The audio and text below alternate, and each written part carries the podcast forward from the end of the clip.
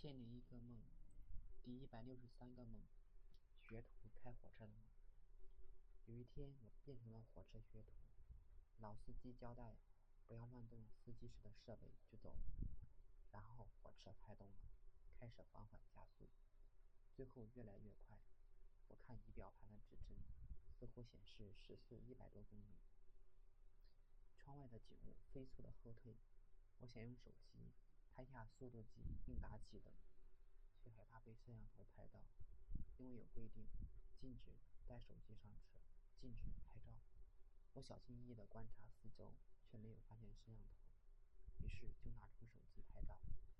而这时火车似乎超速了，司机室抖得厉害，我好不容易才拍了几张照片。坐回座位的时候碰到一个手柄，然后火车就进了岔道。我也不清楚是我导致的还是自动搬道的，据说现在都是自动倒岔，所以应该跟我关系不大。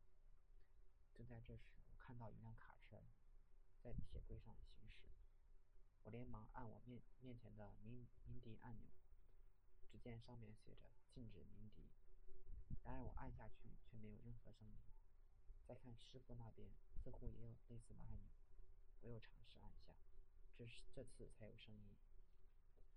那卡车慢慢的脱离了车轨，火车几乎擦着卡车的尾巴开了过去。我心想，好惊险，差点就撞上了。我看师傅那边似乎还有刹车，还有一个黄色的踏板，不知道有什么作用。这时火车已经开进了市区，好多行人在铁轨上行走。我远远的鸣笛，很多人马上下了铁轨。当然有个老太太，大概是耳聋，没有听见。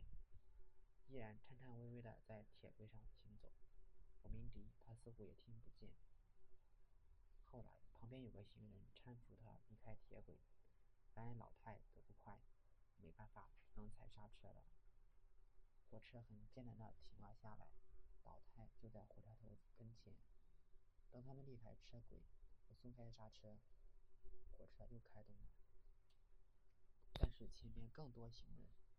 怎么鸣鸣笛，他们都不听，我只能再次踩刹车，等行人离开铁轨。最后来到一个岔道口，我感觉过不去，因为弯道的拐角太大了，火车头已经出轨了，没办法，只能停车。我下了火车，准备打电话给师傅，却想起来还没有师傅的电话。我往后看去，这一看，吓了我一大跳。很多群众正拿着各种工具挖火车上的煤，我焦急万分。如果煤都被他们挖去了，师傅可惨了，我应该也不会好过，这损失谁也无法承担。正在这时，有人打打电话给我，问我还有红酒吗？我没好气的答道：“等一会儿我再打给你，现在忙着呢。”我对挖煤的群众说：“你们不能再挖了。”要不然我就拍照报警。有些人停了下来，有些人依然无故。我一一拍照取证。很多妇女看到我走过去，都停了下来。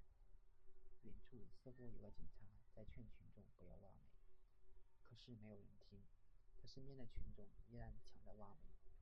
我很生气，不知道师傅去哪里了。